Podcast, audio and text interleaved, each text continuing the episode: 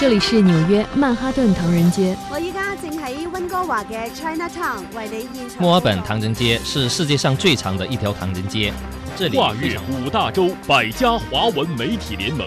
每天一小时，关注华人资讯，聚焦华人热点，品味华人故事，传递华人心声，环球华人。说说咱华人事儿。您好，听众朋友，欢迎收听《环球华人》节目，我是主持人张毅。在今天的节目当中，我们将重点关注近年来中国跨境电商综合试验区模式愈发成熟，跨境电商综试区已经扩至一百六十五个。中国商务部有关负责人表示，将继续扎实推进跨境电商综试区建设，助力外贸蓬勃发展。二零二三年开年以来，多家跨国公司高管相继来华考察，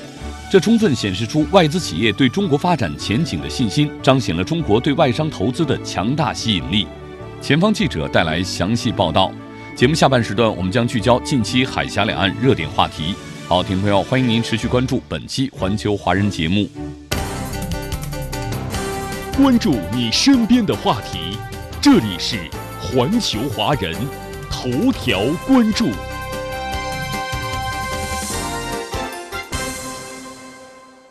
各位听友，二零一五年，中国设立首个跨境电子商务综合试验区。近年来，中国跨境电商综合试验区的模式愈发成熟，跨境电商综合试验区已经扩展至一百六十五个。中国商务部有关负责人近日表示，将继续扎实推进跨境电商综合试验区建设。助力外贸稳规模、优结构。我们来听记者焦浩的详细报道。作为一种新业态、新模式，跨境电子商务已经成为我国外贸发展的新动能和高质量发展的重要抓手。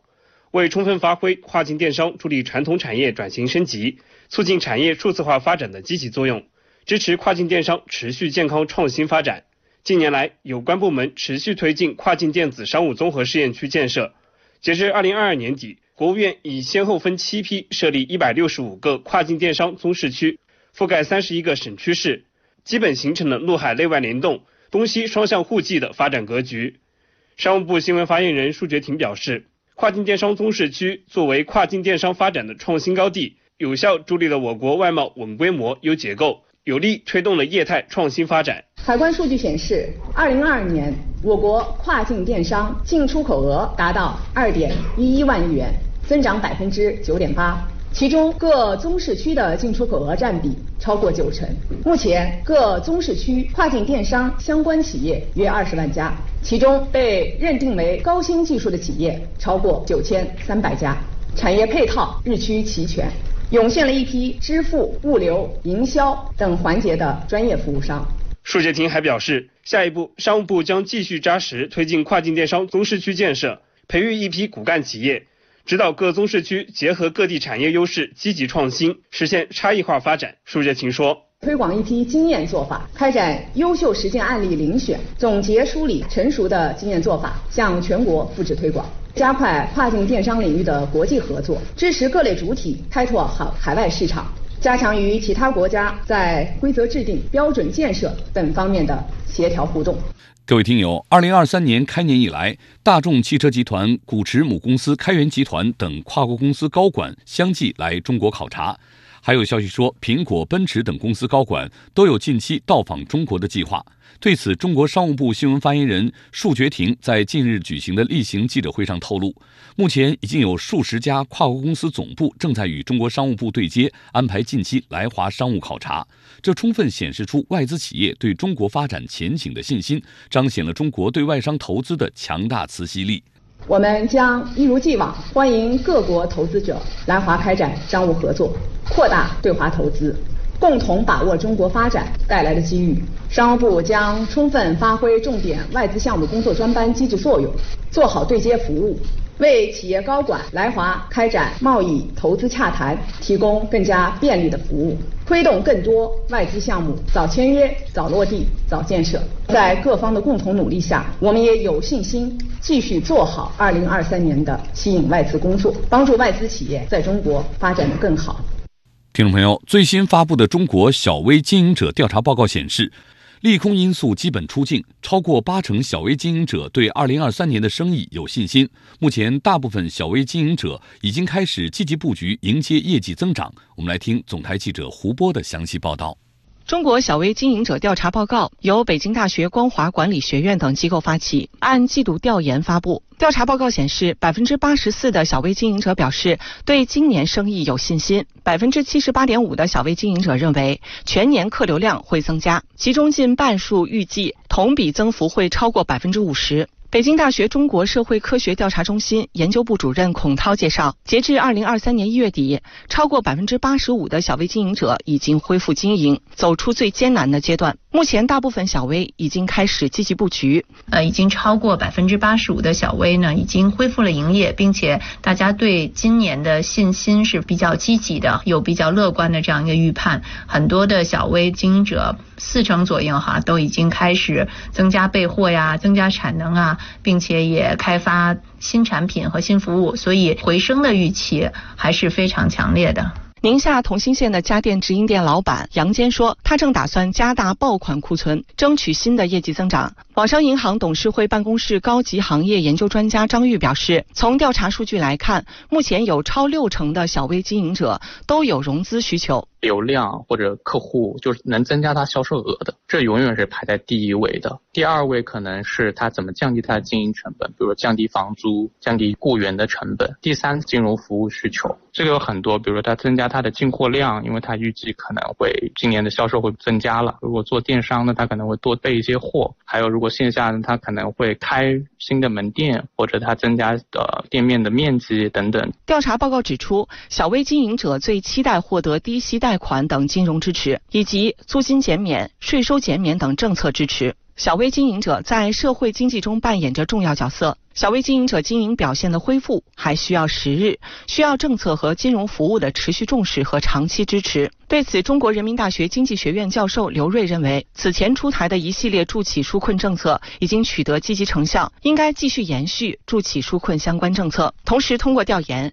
进一步了解小微企业的发展状况和现实需求，可以继续延续一段时间，因为它都是临时出台的。第二呢，有针对性的搞一些调研座谈，了解这个小微企业现。现在真正除了这个债务啊，金融还有哪些？比如说市场的开拓，还有信息的沟通，还有这个市场的重新建立了，还有人员员工的培训等等，要做调研。第三件事情呢，就是全国上下对这个小微企业的这个困难要充分的认识，要给予各方面的关怀，形成一个社会的氛围，来帮助小微企业纾困。孔涛表示，全力稳经济之际，小微经营者更需要政策和金融的持续支持。各类的政策对小微经营者呢，实际上都会发挥一定的这个助力的作用，帮助他们迅速的回暖啊。不管是稳岗稳就业啊，还是税收方面的支持，以及成本减免方面，对于融资而言，线上融资已经是小微经营者获得相对而言普惠的金融的支持的一个重要的手段。所以在这个维度上，希望能够政策保持稳定，并且给他们更多的这样一个覆盖，让他们能够获得到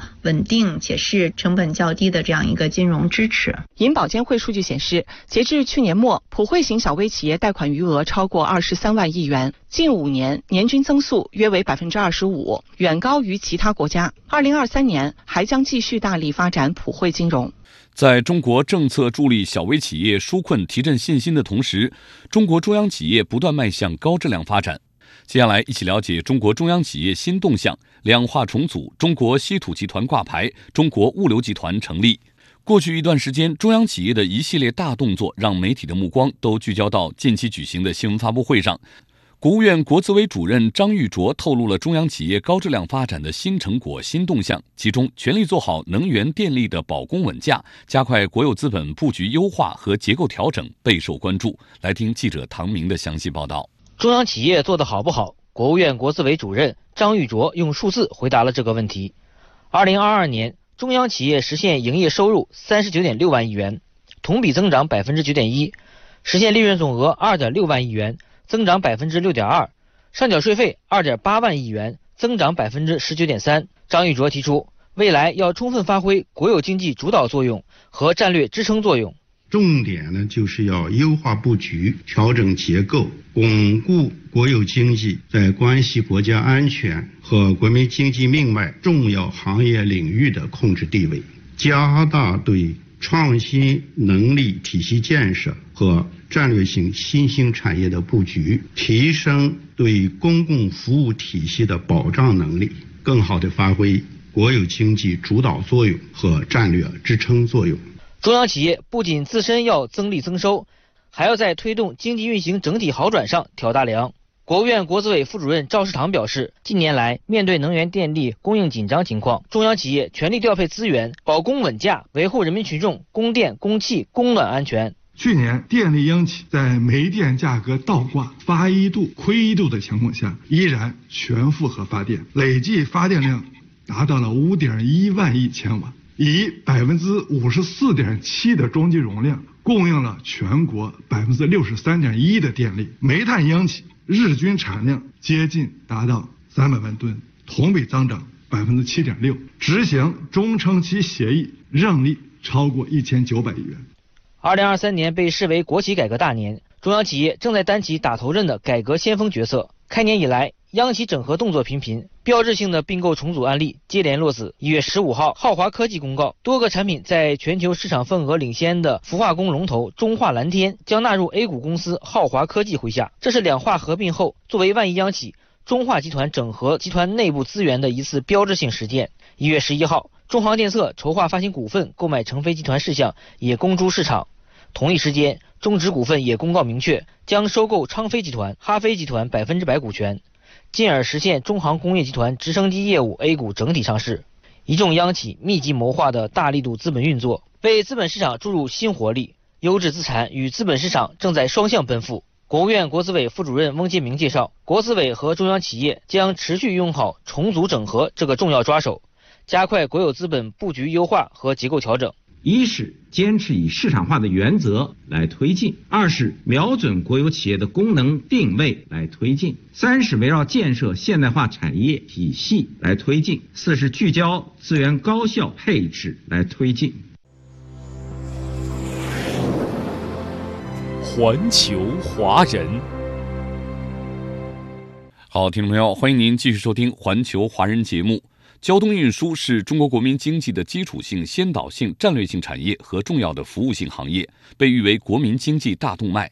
在国新办近期举行的新闻发布会上，中国交通运输部部长李小鹏介绍，今年中国将积极扩大交通有效投资，抓紧推进国家综合立体交通网的建设。我们来听总台记者洪浩的详细报道。集桥岛隧水下互通为一体的超级跨海集群工程——深中通道，是继港珠澳大桥后粤港澳大湾区的重要交通大通道。超宽、深埋、变宽的双向八车道海底沉管隧道建设，在世界上还没有先例。在完成这一难题的团队中，不少人参与了港珠澳大桥的建设。深中通道管理中心副总工程师陈悦说：“我们在深中通道建设中，自主研发了世界首艘自航式管接浮运安装一体船等八项世界首创的技术和装备，实现了强台风区超大跨悬索桥抗风御灾等十项技术，达到了国际领先水平。”五年来，我国交通运输系统一共完成固定资产投资超过十七万亿元，其中，二零二二年全国完成交通固定资产投资超过三点八万亿元，同比增长超过百分之六，再创历史新高。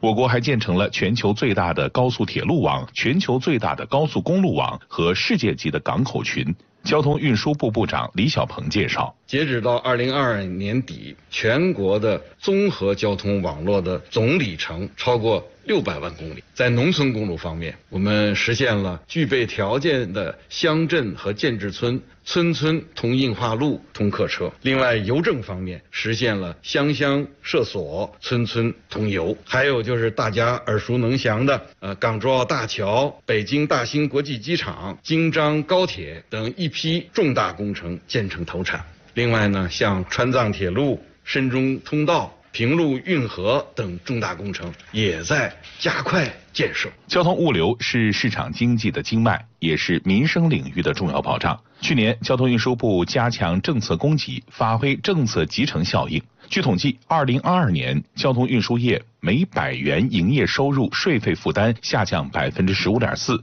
交通物流专项再贷款、汽车央企和金融机构货车贷款延期还本付息等政策落地见效，有效减轻了企业和从业人员负担，助力交通运输市场主体稳定和健康发展。交通运输部副部长徐成光说：“出台政策简并港口收费项目，定向降低沿海港口引航费，完善拖轮费政策，阶段性降低货物港口费收费标准，指导各地全面推广高速公路差异化收费，严格落实鲜活农产品绿色通道政策，减免第四季度收费公路货车通行费百分之十。以上这些政策措施，共减免优惠金额约。”九百六十六亿元，联合人民银行设立交通物流专项再贷款，配合有关部门出台减税降费措施，社保费用缓交、财政资金补贴、金融信贷支持等四十余项纾困解难的政策。李小鹏表示，下一步将加快建设交通强国，提升运输服务的质量，推动城乡交通运输一体化发展。我们将制定实施加快建设交通强国的五年行动计划，加强现代化的基础设施的建设，做好系统集成，提升运输服务的质量，努力做到人享其行，物畅其流。只要服务好乡村振兴和区域。协调发展，深化交通科技创新驱动，推动交通运输绿色低碳转型，优化调整结构，推动清洁低碳发展，提升交通运输的开放合作水平，加强互联互通，推动全球交通合作，建设统一开放的交通运输大市场，优化营商环境。各位听友。江苏省是中国的制造业大省，在向制造业强省进军的路途上，工程师无疑发挥着重要的作用。日前，第三届江苏工程师大会在南京召开，一些新技术亮相，比如一种桥梁缆索钢丝材料，七毫米钢丝可以吊起四辆小轿车。一起来了解一下。会上，一批由江苏省工程师学会评出的科学技术奖项出炉。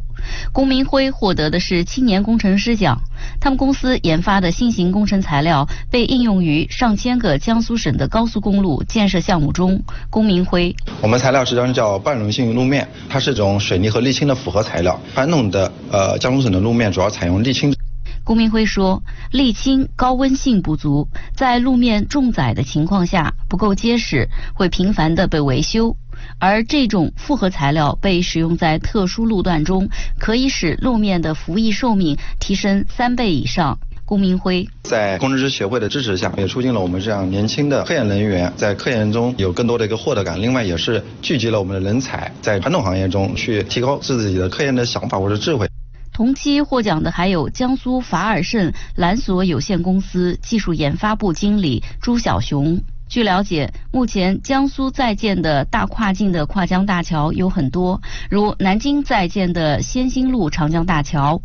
公司为这些大桥提供高强度缆索材料，在科研人员的努力下，缆索的强度、耐腐蚀性能都大大提升。缆索强度提高，可以减轻材料的自重，桥梁可实现的跨度就越大。朱小雄。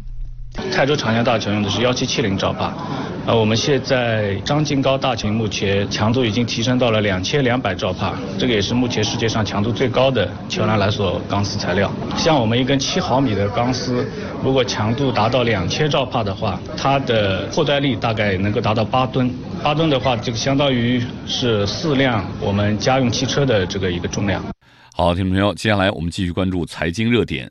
伊拉克中央银行日前表示，计划允许与中国的贸易直接以人民币结算。伊拉克政府经济顾问说，一直以来，伊拉克从中国进口商品都只用美元结算，这是第一次以人民币结算来自中国的进口商品。分析人士认为，伊拉克央行一直在采取紧急措施应对国内市场上的美元短缺状况。在储备职能方面，人民币也获得了更广泛的国际认可。我们来听中国西南证券首席分析师张刚的分析。欧佩克第二大产油国伊拉克宣布以人民币结算呢，与中国进行贸易，这是在欧佩克产油国当中呢又一突破。那么此前呢，包括有沙特、科威特等国家呢，都是以人民币来与中国进行贸易结算的。这样的话呢，一方面使得中国在能源安全方面呢得以确保，对外贸易当中以人民币来进口一些能源产品呢，一方面可以减少动用外汇储备，那么同时呢，也可以与这些产油国呢签署长期的贸易协议，来保障自身的能源安全。另一方面呢，进一步推动人民币的国际化，以人民币方式进行结算呢，可以摆脱。对于 SWIFT 系统的依赖，同时也意味着中国在国际贸易当中的地位进一步提高，使得有越来越多的国家呢愿意和中国在贸易方式方面采用人民币结算的方式。而人民币呢，目前在国际支付体系当中呢，属于前五大货币之一。预计呢，越来越多的国家采用人民币结算方式，将会使得人民币的国际地位进一步提升，而使得人民币汇率也将有望保持坚挺。西班牙国家统计局最新发布的数据显示，西班牙去年倒闭企业总数超过2.6万家，创下有记录以来的新高。对此，总台记者廖军华进行了实地采访。这里是马德里寸土寸金的萨拉曼卡区，我所在的位置距离核心主干道只有不到五十米的距离。然而，就是在这样的地段，这条街上目前大概有一半的店铺都处于空置状态，许多店铺门口啊都挂出了显眼的出租或者出售的广告。附近的街坊告诉我，有些店铺倒闭已经有超过半年的时间了。西班牙马德里某餐饮连锁企业负责人丹尼尔·弗雷罗说：“现在想经营好生意真的是非常难，所有成本都在往上涨，比如食材、电费、燃气费，想挣到钱几乎不可能，所以不少企业决定放弃。”费雷罗是马德里一家有着百年历史的餐饮企业的负责人。为了控制经营成本，工作日的午餐时段在没有预定的前提下，他会将品牌旗下相对高端的海鲜餐厅暂时关闭，只在晚餐时段开门迎客。根据西班牙国家统计局的数据，2022年西班牙倒闭企业总数达2万6207家，与2021年相比增加百分之十点一。倒闭企业主要集中在商业、建筑业以及服务业。其中商业企业占百分之十九点一，建筑企业占百分之十六点四。